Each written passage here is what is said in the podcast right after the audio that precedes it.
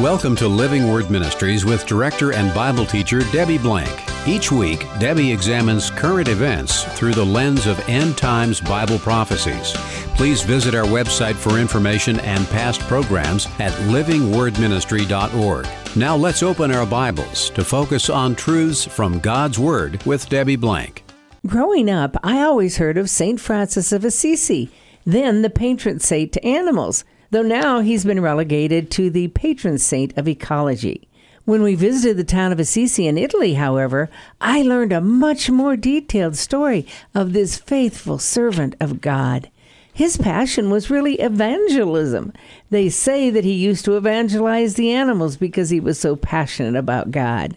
He shared his true faith in the gospel of Jesus Christ wherever he went, often using props such as a nativity set in order to show people the truth that he was speaking about the gospel. Much like the Apostle Paul, he had an encounter with Jesus that caused him to give up a life of luxury to be a faithful, true servant follower of Jesus Christ. Today, as we open Revelation, we're going to see 144,000 faithful servants of Jesus Christ who gave up their lives in service to our Savior. In viewing their lives, we've got to ask ourselves if we too are faithful followers of Jesus Christ, willing to give up everything for Him, even to the point of death. I'm Debbie Blank, praying God will speak to you today about your relationship and walk with Jesus. And I'm co host Jackie Sailors.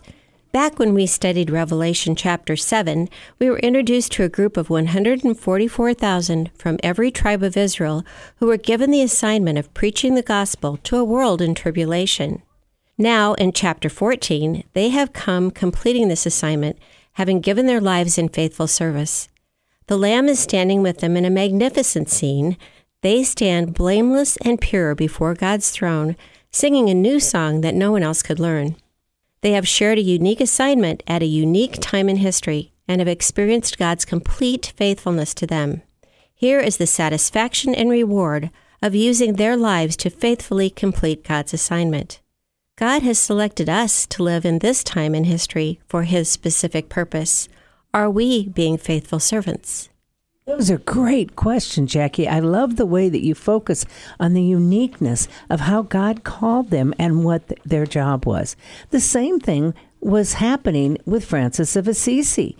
I was so intrigued when we were in his city to learn really the truth about him that I want to share a little bit about that because it is exemplified in the 144,000 and really God would have those attributes that he had be exemplified in us too. Of course, we know for the past 2,000 years, Jesus has called his followers to be faithful in following him in everything we do. But we're not seeing that a lot in our culture these days as we look at the life of St. Francis, because he became a canonized saint in the Catholic Church, he was a worthy example of faithfulness. He was born into a wealthy family. The father owned not only farmland, but a textile business, and he expected Francis to go into the textile business with him. However, Francis was a rebellious youth. At the age of 14, he was known as a drunkard, a rebellious, disobedient son who wanted nothing to do with his family's business. He instead wanted to be a knight, this noble person who went out and fought the enemy and came back a hero, the modern day warrior. The only problem is he had no experience. But he did have a wealthy family. So when the opportunity came up to go to battle when Assisi fought Perugia, he was dressed in the finest regalia. He went out to battle, but of course, not only did his city lose, but he was captured because he had no idea what he was doing. Because he had this wealthy armor, he was seen an aristocrat who they could then get money from his family in order to ransom him. For a year, he sat in prison while they negotiated with his family. They finally let him out. But during that year in prison, he had a vision from Jesus Christ. That vision changed his life. So after being released, he gave up his family and his fortune because all he wanted to do was rebuild the church, make it not only look better from the outside, but spiritually, mainly from the inside, because he had seen a lot of corruption in the church. And he was quite frankly ashamed at all of the wealth that the church displayed and felt that they should be giving it to the poor. So he chose a life of poverty while he was sharing the gospel. Now, in his desire to rebuild the church, he took some fabric from his father's warehouse to get money to refurbish the church. His father was so angry with him and the decisions that he was making that he went before the bishop, and the bishop required Francis to give back the money that he had basically taken. So he gave back everything he had and he stripped down completely naked and gave his dad the clothes that he had on him.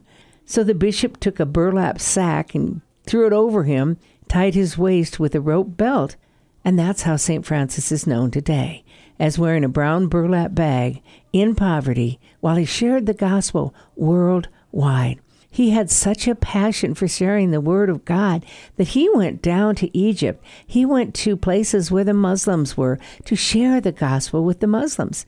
They kept him captive in one of those Muslim areas for quite a bit of time, but mainly because they liked him so much. He was very friendly and they wanted to hear the gospel. Even the head sheikh had said at one point that he was almost ready to receive the gospel message. So Francis was charismatic in his presentation, but the most important thing is he loved Jesus Christ. And he wanted Jesus shared with everyone. So he had all these followers who were going over Europe to do that very thing. Interestingly enough, his mission was cut short because he died at the age of 44 but not before he had experienced what's known as a stigmata, which is his body had shown the marks of Jesus Christ, with nail marks in his hands and his feet, and with a piercing in his side. He was such an example of faithfulness. He didn't care about the world. He didn't care about money or prestige. He cared about people and sharing the gospel. And again, don't get lost in the fact that he's the patron saint of the animals or of ecology. That's simply because he was always sharing the gospel everywhere he went. And my guess is he was probably practicing on these animals out in the wilderness so that he could perfect the message, that he might be more eloquent in sharing about Jesus Christ. So think of that man as you think of these 144,000 that we're going to talk about, how faithful they were because their whole heart and life was devoted to Jesus Christ and doing whatever He led them to do. And that's how God calls us to live today. It's interesting that there's that much more to know about St. Francis than normally we do know.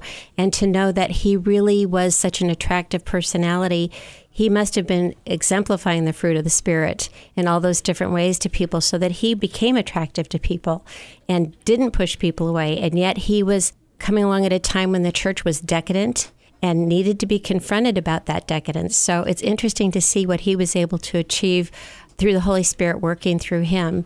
And we have that kind of challenge today. And as we look at the 144,000, how remarkable these people are, these men that have been called out of the 12 tribes. And we first saw them in Revelation in chapter 7. So maybe we need to go back and kind of touch base with that first before we continue. That's a good idea. Let's look at that in Revelation 7. The passage goes through verse 8, but we're only going to read the important parts right here because it says in the first verse After this I saw four angels standing on the four corners of the earth, holding back the four winds of the earth so that no wind would blow on the earth or on the sea or on any tree. Now, this after this is after the opening of the first six seals of the scroll that Christ was holding in his hand. Then it says in Revelation 7 2, And I saw another angel ascending from the rising of the sun, having the seal of the living God. And he cried out with a loud voice to the four angels to whom it was granted to harm the earth and the seas, saying, Do not harm the earth or the sea or the trees until we have sealed the bondservants of our God on their foreheads. And I heard the number of those who were sealed 144,000 sealed from every tribe of the sons of Israel. It says in verse 3 they were sealed as bondservants of our God on their forehead. Now, a bondservant in the Greek is a doulos, and according to the Old Testament explanation of it, if a person was a slave and they were freed for whatever reason, then they could be free to go about their business, or if they really respected and honored their master, they could choose to stay with their master. They would then have their ears pierced and something put in their ear to show that they were free, but they chose to stay with their master. That was a decision that they made because their master was the one that they wanted to follow. So that's what we do as a bondservant of Jesus Christ. And these 144,000 were called that very thing. They were sealed on their foreheads. Now, we don't know what that seal is. It could be a mark, it could be a cross, it could be something that only spiritual beings saw. We don't know what it is, but whatever it is, that mark would seal them and protect them for as long as they were sharing the gospel, which appears to be probably the first half of the tribulation period. Well, it reminds me of the sealing that was done for the two witnesses, where they had their 1,260 days where they were to preach the gospel. And then when that was done, then that was over and they were killed and then later resurrected. So these bond servants, 144,000 bond servants, are also sealed and protected for however long it is that God wants them to be proclaiming the gospel to a world that's in real peril. We're in the last hours here of the world, and yet God has chosen 144,000 of these individuals to go out and preach the gospel. And why are they needed? Because the church is gone. We are taken away with the rapture, and when we are, the Holy Spirit is removed from working on the earth as he had worked during the church age. So now these 144,000 are going to focus on sharing the gospel with the Jewish people because the last days are given for Israel to draw them to God, to help them to see who their Savior is. So, of course, it makes sense that God would seal Jewish evangelists so that they can share the gospel. So let's now move fast forward to Revelation 14, starting in verse 1 and going through verse 5 today, so we can see what happens with these 144,000. The passage reads, And I looked, and behold, the Lamb was standing on Mount Zion, and with him 144,000, having his name and the name of his Father written on their foreheads. That tells us just what we saw in Revelation 7 that God's name is written on their foreheads. Having his name, the name of Jesus, and the name of his Father brings them both into this because we know that God is one. Jesus is God, God the Father is God, the Holy Spirit is God. The Bible tells us that God doesn't share his glory with anyone, which means that Jesus and God are only equal if they're one. So again, this tells us that they were standing with the Lamb in Mount Zion in heaven. You'll remember that we've seen numerous places in Revelation where the heavens were open and we saw the altar in heaven and we saw the Ark of the Covenant in heaven. And now we're seeing Jesus standing on Mount Zion in heaven. This is not on earth. Hebrews 12:22 we learn but you have come to Mount Zion, to the city of the living God, the heavenly Jerusalem. You have come to thousands upon thousands of angels in joyful assembly. That tells us that Mount Zion is also in heaven. The New Jerusalem is in heaven. And that's where Jesus is. That's where these 144,000 are. That means that they've been martyred and they are now up in heaven with Jesus as we look at these last three and a half years of the tribulation period as I look at how that seal, that we weren't sure exactly what the seal was in chapter 7, and now we see that it is the name of God, and of Jesus, on their foreheads, whether we can see it or not, somehow or another it's obvious. They have authority from God and they are the possession of God. We've talked before about when you have something that's valuable and you don't want to lose it, you put your name on it. The name of Jesus and of God the Father is written on their foreheads. It's obvious to whoever they are preaching to that they are authentically from the Lord. They are identified with God. Many of us wear a cross around our neck, or maybe we carry our Bible with us or something to identify us as a follower of God, where they are sealed with the name of God on their forehead. So they're identified with them. And the name of God represents his character. People are going to see the character of God through these faithful witnesses. How did they become faithful witnesses? Well, Romans 10 9 and 10 tells us that if we confess with our mouth Jesus is Lord and believe in our hearts that God raised him from the dead, we will be saved. For it is with your heart that you believe and are justified, and it is with your mouth that you profess your faith and are saved. So they were called by God, they were sealed by God, but only because they had believed in Jesus Christ, the Messiah, as their Lord and Savior. So, going on to verses 2 and 3, it says, And I heard a sound from heaven like the roar of rushing waters and like a loud peal of thunder. The sound I heard was that of harpists playing their harps. And they sang a new song before the throne and before the four living creatures and the elders. No one could learn the song except the 144,000 who had been redeemed from the earth. This is very unique because verse 2 says, I heard a voice from heaven. It doesn't tell us who the voice is. It doesn't tell us if it's Jesus, if it's an angel.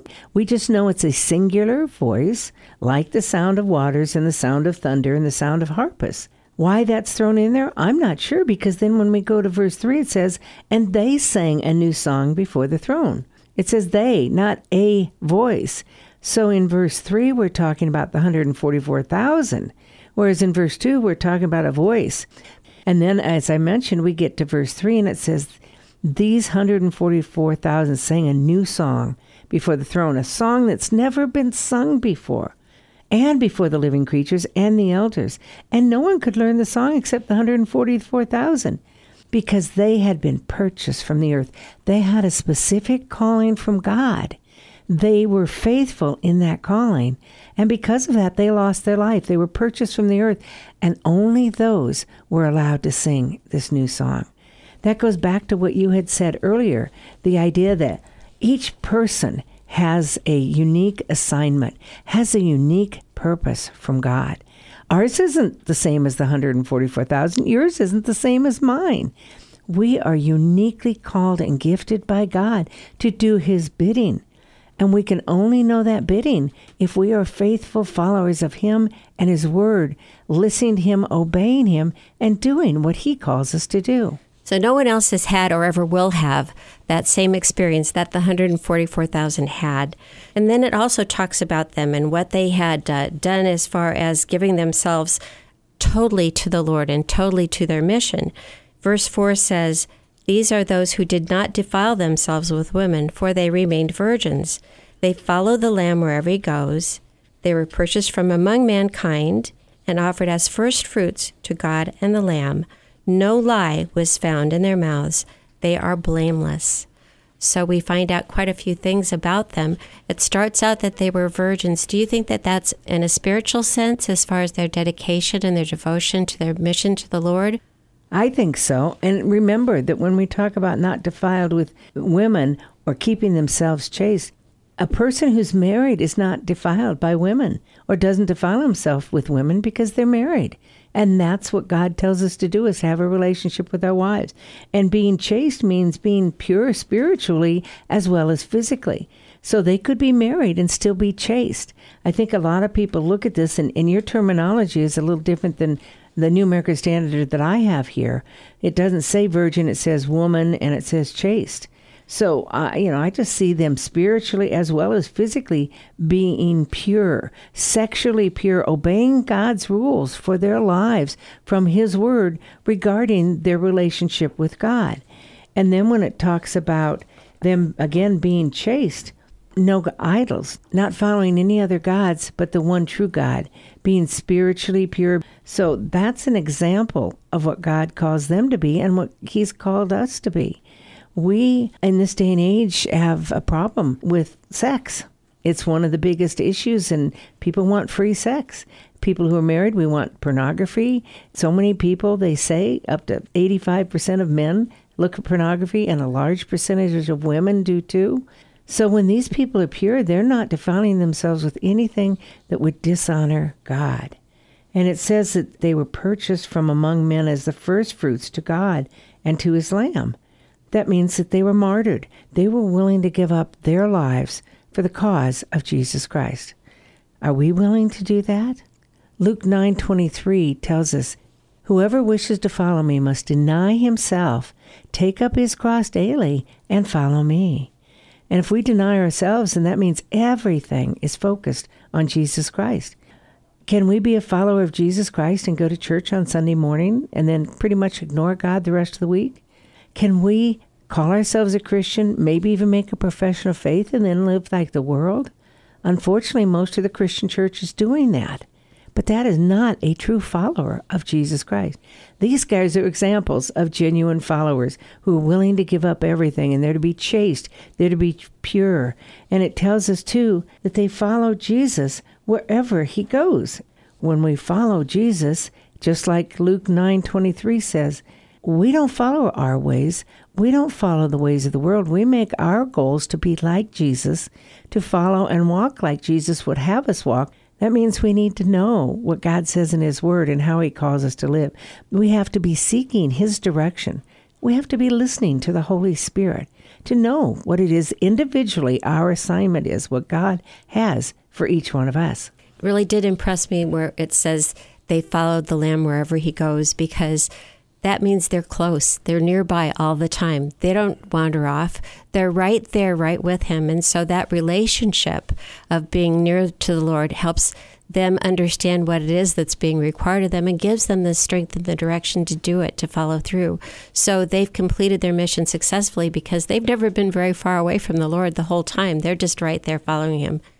And then we look at verse 5, which says, There was no lie found in their mouths. Boy, lying, deception, that's Satan's tool. And we see that throughout the book of Revelation. And Jesus warned us in Matthew 24 not to be deceived. So the opposite of deception or lies is truth. And since there's no lie found in their mouth, they're speaking the truth. The Bible says that we are not to lie or steal or deal falsely with one another.